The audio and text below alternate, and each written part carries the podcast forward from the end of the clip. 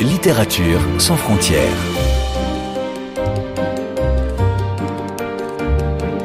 Catherine Fruchon-Toussaint. Fanny Renard.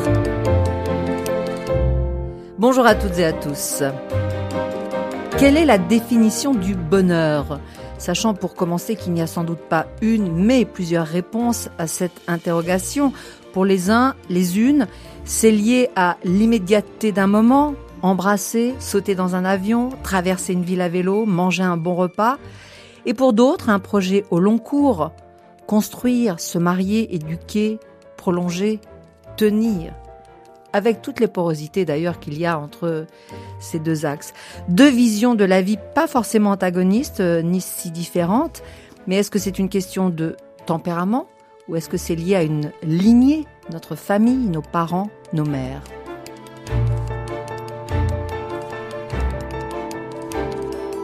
Bonjour Catherine Cussé. Bonjour Catherine. Ces pistes de réflexion, je les dois à la lecture de votre nouveau roman paru sous le titre justement La définition du bonheur chez Gallimard, incarné par deux femmes dont nous allons faire euh, connaissance euh, à l'adolescence et que nous allons suivre pendant 40 ans environ, alors qu'elles-mêmes ne se sont pas encore rencontrées. Ce n'est qu'à la fin du livre qu'elles se croisent et que leurs deux histoires se retrouvent mêlées par un secret de famille. Mais en attendant, elles expérimentent chacune de leur côté la jeunesse, l'amour, la maternité, la souffrance, l'abandon, l'une en France et l'autre aux États-Unis. Deux portraits qui, au final, dessinent la femme d'aujourd'hui. Est-ce que cette fiction est aussi pour vous, Catherine Cusset, une exploration de la condition féminine de nos jours? Oui, J'entends beaucoup parler de, de, de, féminisme en ce moment. On me demande, euh, on me dit, de, en fait, le roman, il est vraiment né du personnage de Clarisse. C'est celle qui vit en France et c'est celle qui se retrouve abandonnée. C'est celle qui est sensuelle, passionnée, qui a la passion de, qui part voyager en Asie du Sud-Est euh, à 20 ans, qui abandonne ses études parce qu'elle préfère voyager dans le monde que se retrouver sur les bancs de la fac, qui se marie très tôt, qui a des enfants, qui fait très tôt toutes ces expériences de la vie de femme, la maternité, et puis qui est abandonnée par son mari, qui a un deuxième grand amour qui est abandonné par lui.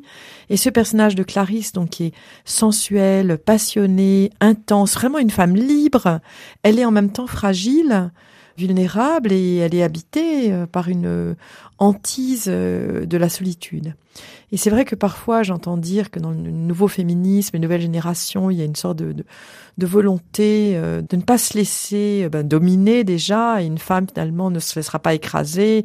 L'idée du, de l'abandon, du désamour, c'est comme si c'était des vieilles idées qui appartenaient au siècle passé. Et moi, euh, qui suis née au début des années 60, donc dans le siècle passé, j'ai un peu du mal à, avec ça. Moi, je, moi, mon roman, il est né de la notion de l'abandon et du désamour. Il est né de ma lecture de Simone de Beauvoir, euh, La femme rompue. Je crois qu'une des expériences que j'imagine dans la vie et que j'ai vécues aussi, mais que j'imagine la plus douloureuse, c'est celle du désamour. C'est d'aimer quelqu'un qui cesse de vous aimer. Féministe ou pas. Vous voyez, j'arrive pas à comprendre comment le fait d'être féministe pourrait diminuer la souffrance. Peut-être que c'est le cas. Peut-être que c'est le cas. Donc en tout cas, mon personnage, il est double. Elle est à la fois forte et libre et fragile en même temps. Clarisse est en effet une affamée de la vie. Elle aime voyager, elle aime aimer, ce sont ses credos. Et à ce titre, elle aura d'ailleurs, euh, comme vous venez de le dire, Catherine Cusset, plusieurs hommes dans la vie qu'elle va aimer profondément. Et d'ailleurs, je fais une parenthèse, ce n'est pas parce qu'elle est abandonnée qu'elle ne ressuscite pas au bonheur. Hein. Il faut vraiment pas voir cette femme comme une victime, au contraire, elle a mhm. un moteur, une énergie vitale extraordinaire. Elle a trois fils, plusieurs emplois euh, qui ne sont pas euh, sa priorité. Et de l'autre côté, il faut parler d'Ève mhm. maintenant, qui a un tempérament plus posé, un mari, une structure de cuisinière euh, professionnelle, deux filles. On pourrait dire c'est une existence euh, dans les normes, même si elle aura aussi un jour un, un écart euh, amoureux. Qu'est-ce qu'elles représentent pour vous, Catherine Cuisset, ces deux femmes? Est-ce que c'est une réalité, un rêve? Ce que vous êtes, ce que vous admirez chez les autres? Alors déjà, c'est très important qu'il y ait ces deux portraits, enfin qu'elles soient deux. Euh, le personnage d'Eve, euh, on peut dire qu'il est plus proche de moi simplement parce que Eve vit à New York et que moi j'ai vécu euh, toute ma vie d'adulte à New York.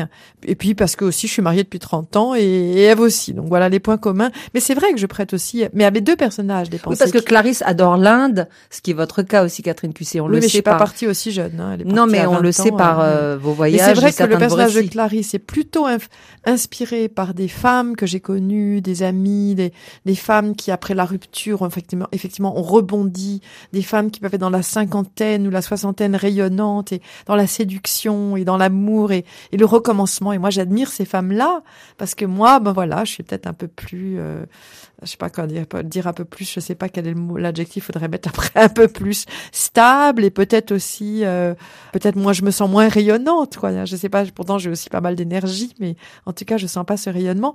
Mais ce qui m'intéressait, c'était de faire se, se voir euh, Clarisse et Eve l'une par l'autre. C'est pour ça que pendant toutes les deux premiers tiers du roman, donc dans la définition du bonheur, elles ne se connaissent pas, elles ont chacune leur vie où euh, l'une connaît, enfin elles connaissent finalement, elles traversent les expériences de la vie très similaires, hein, les amours adolescentes, le mariage, la maternité, l'adultère, la, séparation pour l'une, la maladie pour l'autre. Vraiment, c'est des, expériences très proches. Mais Eve, elle, frôle la catastrophe, elle retombe toujours sur ses pieds, hein, elle ne perd rien, alors que Clarisse, elle, elle risque davantage et elle perd. Il y a souvent une, chute, elle perd les hommes de sa vie, ses fils s'en vont, donc elle est toujours un peu sur une crête au bord euh, d'un précipice euh, possible.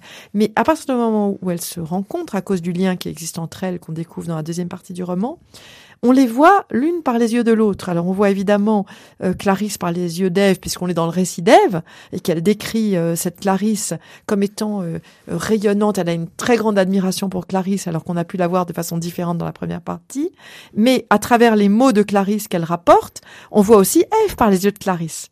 Et c'est là où on voit que la perception que l'autre a de nous est souvent très différente de la perception qu'on a de soi-même. Et puis euh, aussi la vie qu'on a, souvent on, on juge notre vie à l'aune de, de, celle de l'autre, en se comparant à l'autre, en projetant sur l'autre une idée euh, de bonheur. Euh, voilà, donc c'était très important pour moi qu'il y ait deux femmes. Et est-ce que cela a une importance aussi que l'une vive en France et l'autre aux États-Unis? Sauf que, évidemment, vous venez de nous le dire, Catherine QC, c'est aussi votre expérience euh, autobiographique, donc il y avait peut-être quelque chose de plus simple à raconter ce que vous connaissez euh, de New York. Mais au-delà euh, de cette convenance ou de vos souvenirs personnels, est-ce que maintenant que vous ne vivez plus aux États-Unis, vous la sentez, cette petite différence du regard qu'on pose sur la femme, qu'elle vive aux États-Unis ou qu'elle vive en France ou pas? Écoutez, euh, je ne sais pas parce que je pense non, je je je suis pas sûre que je la sente cette différence. Bon, je suis pas une sociologue ni une psychologue. Ah, peut-être quand même une chose importante, mais bon, je crois que c'est peut-être le cas aussi en France, mais peut-être plus aux États-Unis. Et ça concerne Eve, euh, ce que j'appelle la maladie moderne.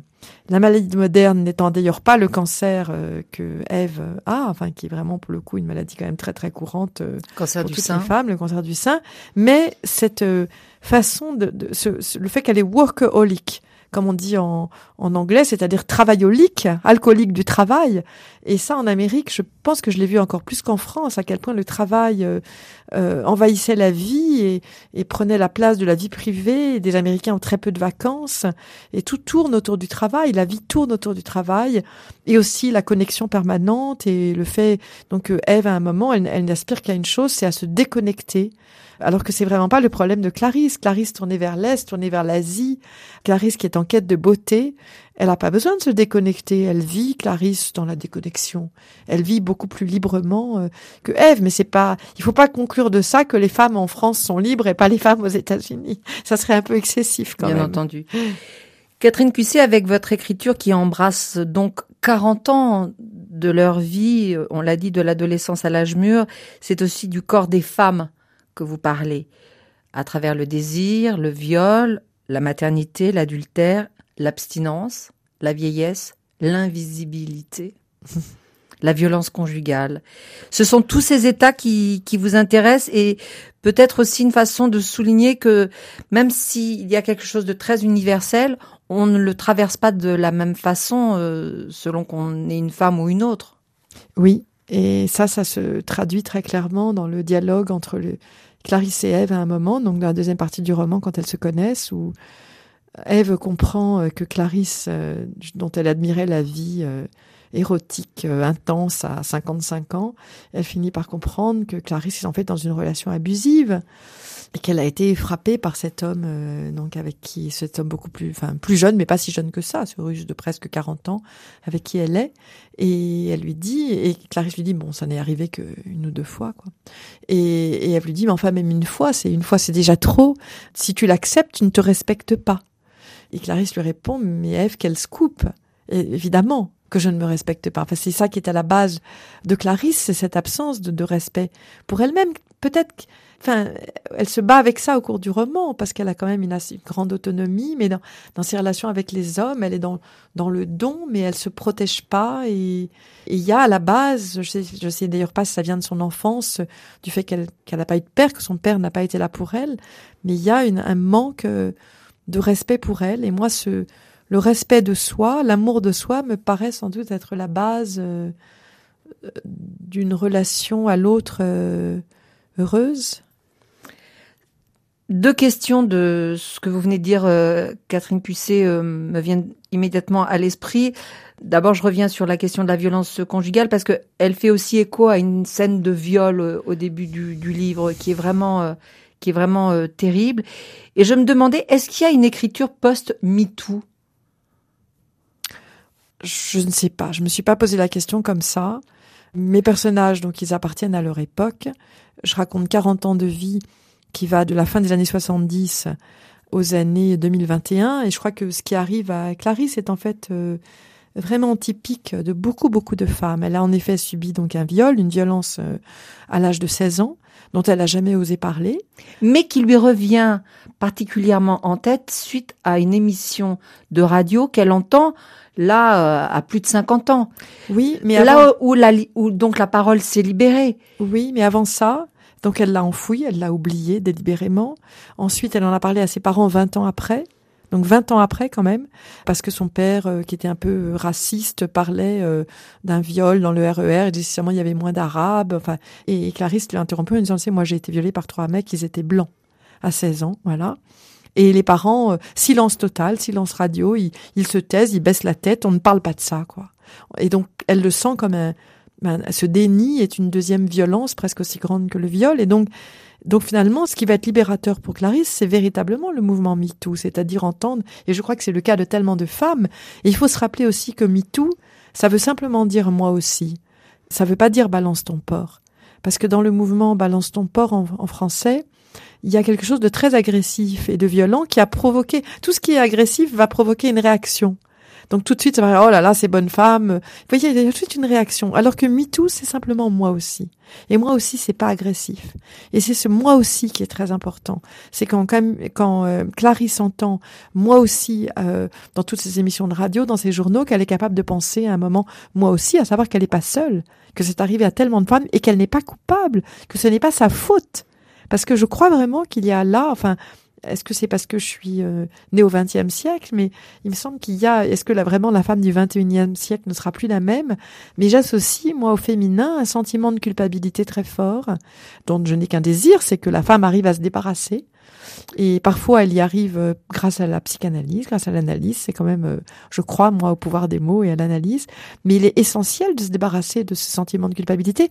Et comme vous disiez, Catherine, pour Clarisse, quand elle entend cette émission à France Inter sur la structure de l'abandon, où le psychologue parle de l'abandon comme de, d'un phénomène transgénérationnel et qu'elle se rend compte qu'elle est née d'une mère qui a été abandonnée par, le, par son mari, d'une grand-mère abandonnée, d'une arrière-grand-mère abandonnée, qu'elle appartient à une lignée de femmes abandonnées et cela la déculpabilise. Et c'était la deuxième question que je voulais vous poser, Catherine Cusset, parce que en effet, euh, Clarisse pourrait reproduire un schéma euh, suivi déjà par euh, sa grand-mère et, et, sa mère, la femme abandonnée, de la même façon que Ève.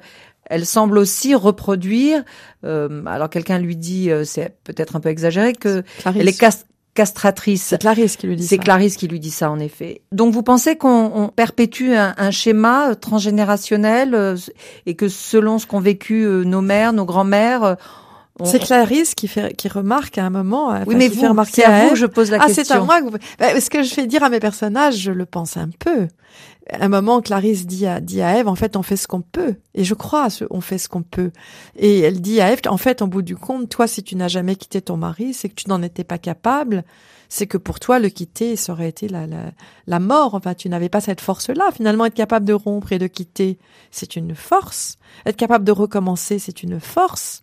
Alors, la beauté d'une relation à long terme, ce que Clarisse dit aussi, elle dit, il n'y a rien de plus beau qu'une relation à long terme. C'est vrai qu'il y a une beauté, mais c'est peut-être aussi parce que parce qu'on n'était pas capable de faire autrement. Mais on peut casser quand même le schéma. Bien sûr qu'on peut.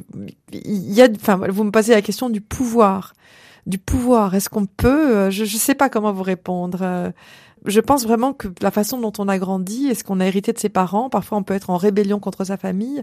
Il y a quand même quelque chose euh, du modèle familial ou de des gènes, enfin, qui est vraiment inscrit et c'est et qu'à un moment il faut y faire face. Ça ne veut pas dire qu'on peut pas le dépasser, mais il faut y faire face.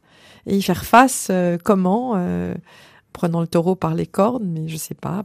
Je vous dis, je, crois à l'analyse. Je pense, je crois au, pouvoir des mots pour défaire les nœuds. On va faire une petite pause musicale, Catherine Cusset, si vous voulez bien, dans cet entretien. Alors, il y a plusieurs références hein, dans votre roman La définition du bonheur. Ça va de Miles Davis à Billie Holiday, Joao Gilberto, Hélène Merrill, et puis Nina Simone à plusieurs reprises, avec ce titre en particulier, I Put a Spell on You. Je t'ai jeté un sort en français. Est-ce que c'est une chanson que vous aimeriez qu'on écoute maintenant? J'adorerais, et c'était en même temps la chanson préférée de Thomas dans l'autre qu'on adorait. Et c'est la chanson aussi préférée de Clarisse. C'est vrai. Clarisse est la sœur de Thomas.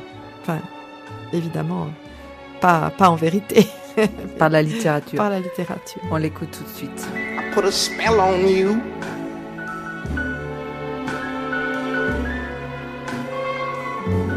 Cause you're mine.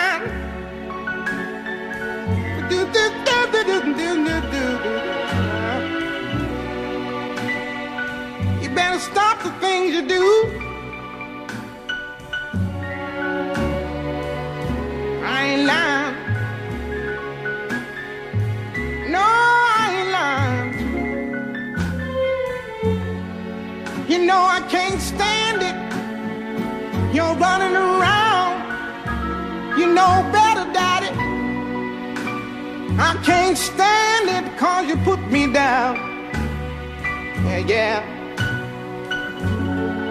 I put a spell on you. because you're mine.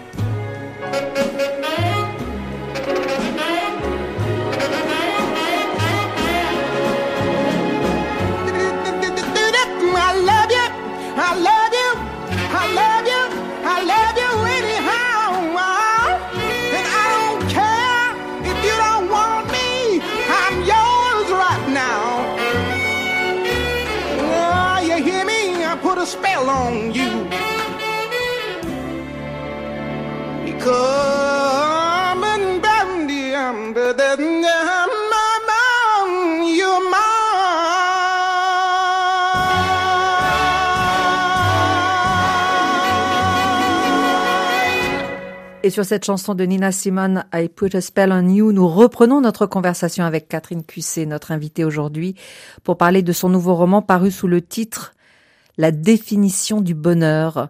Aux éditions Gallimard, le portrait, on l'a dit, en alternance de deux femmes, Clarisse et Ève, que les hasards de la vie vont réunir à la cinquantaine et qui, tout en ayant mené des existences différentes, ont aussi beaucoup de points communs, parmi lesquels un homme, un écrivain.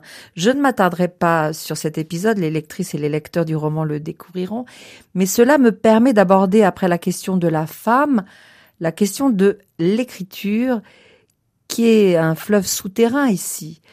À commencer par la structure du livre. Vous avez commencé de le dire en première partie, Catherine Cusset, il y a cette euh, grande, euh, ces deux tiers qui s'intitulent Le roman de Clarisse, et puis une partie plus fine, dite le récit d'Ève. Est-ce que ça veut dire qu'il y a plusieurs façons de raconter la même histoire, l'une plus imaginaire et l'autre plus réelle? Alors déjà, c'est pas la même histoire puisque le, le roman de Clarisse s'arrête en, en 2016, je pense, et le récit d'Ève reprend en 2018, c'est-à-dire qu'elle raconte ce qui s'est passé entre 2018 et 2021, qui est la date de la mort euh, de Clarisse.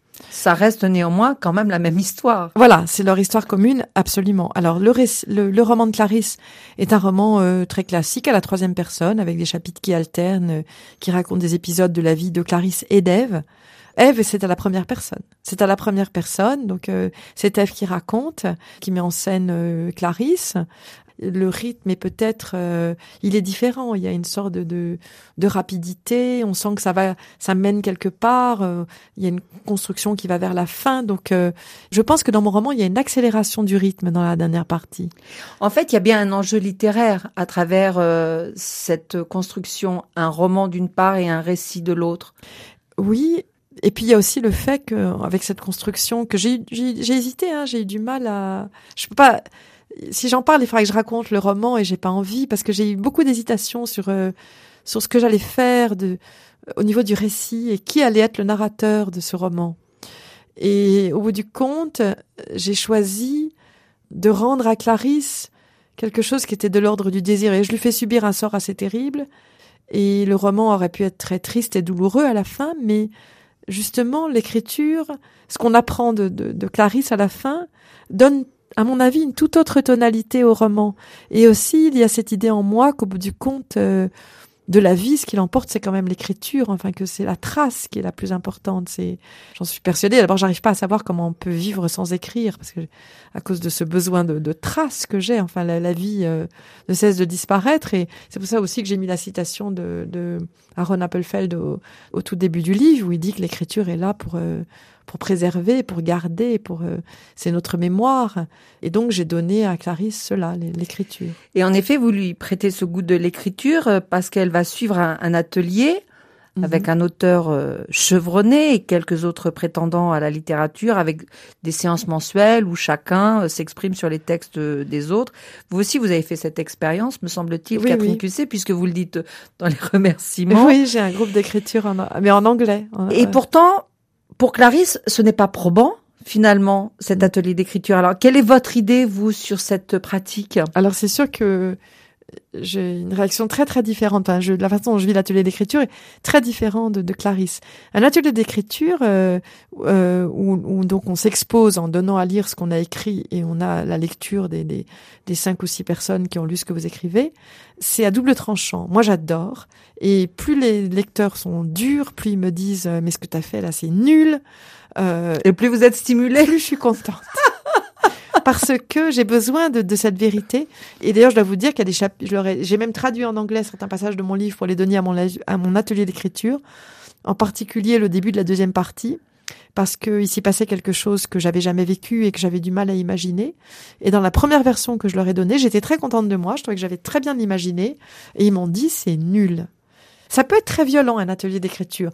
Mais en même temps, très stimulant si vous êtes si vous arrivez à vous dire, c'est pas de moi qu'on parle, mais on est en train de m'aider à améliorer ce que j'ai fait. J'ai une vision. Il faut que j'arrive à, exprimer cette vision, mais là j'y arrive pas. Et ce que me disent les autres, ce sont des pistes qu'on me donne, des, vraiment des indicateurs qui peuvent me, me révéler la voie. Si vous le prenez comme ça, c'est extrêmement constructif. Ève fait une autre expérience de la littérature puisque, comme on le disait, elle a une aventure. Il se trouve que c'est avec un écrivain français qui, de retour euh, à Paris, va se servir un peu de l'histoire d'Ève pour en faire euh, un roman. Ce qui est encore pire, en l'occurrence, c'est que c'est un épisode dramatique de la vie d'Ève que cet écrivain euh, utilise. Et elle en est très, très blessée, pour pas dire euh, meurtrie. Qu'est-ce que vous dites ici entre les lignes, Catherine Cusset Voilà, je, malheureusement, je pourrais pas vous répondre en, en trois phrases.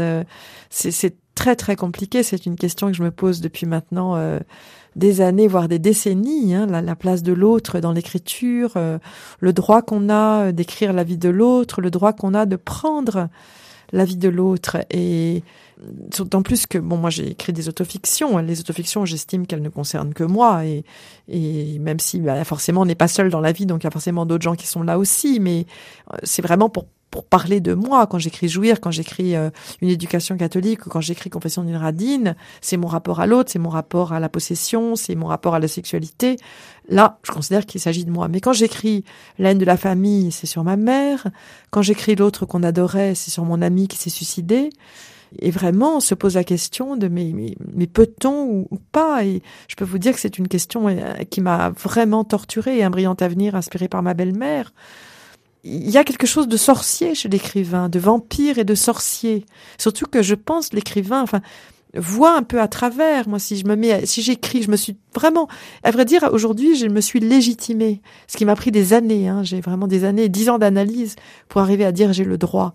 Et je crois que si j'écris sur quelqu'un, c'est au départ par amour c'est par amour, c'est par fascination. Si je choisis euh, dans Thomas, dans l'autre qu'on adorait, c'est le, désir de rendre vie, le désir de rendre justice. Ma mère, c'est évidemment l'amour qui m'a, même si le livre s'appelle La haine de la famille, c'est l'amour qui me stimule. Et, et ce, même ce roman-ci, euh, La définition du bonheur, je me suis inspirée euh, en particulier d'une amie, et c'est ma fascination pour elle, mon amour pour elle, qui, ont été à l'origine euh, de ce désir de créer ce personnage, qui n'est pas elle, par ailleurs. Mais ici, l'amie dont vous vous êtes inspirée, du coup, comment est-ce qu'elle a réagi à la lecture de la définition Alors évidemment, je lui ai demandé euh, avant, donc euh, elle a très bien réagi avec beaucoup de générosité en disant effectivement, il y a des choses proches, mais c'est pas du tout moi.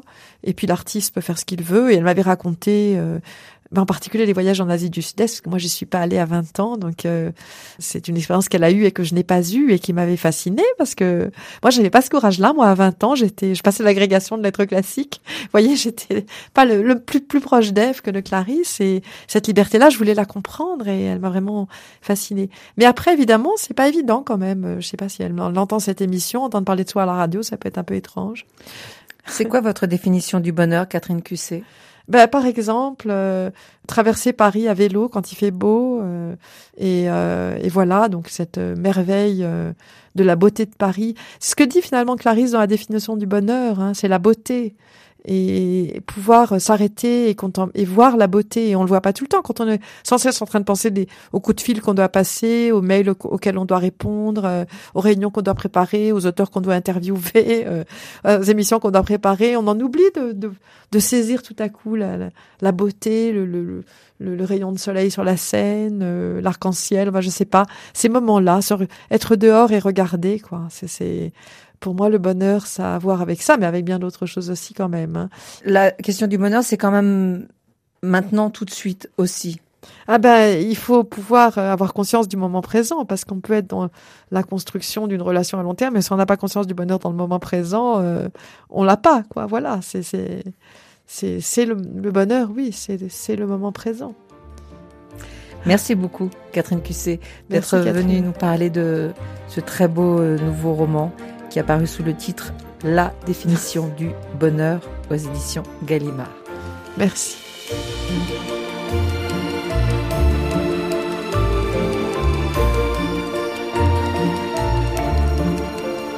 Littérature sans frontières. Catherine Fruchon-Toussaint, Fanny Renard.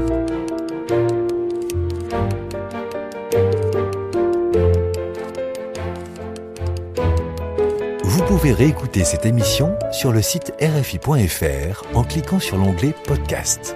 Et pour ne manquer aucun numéro de votre magazine, vous pouvez vous abonner à Littérature sans frontières dans votre application préférée et nous laisser un commentaire.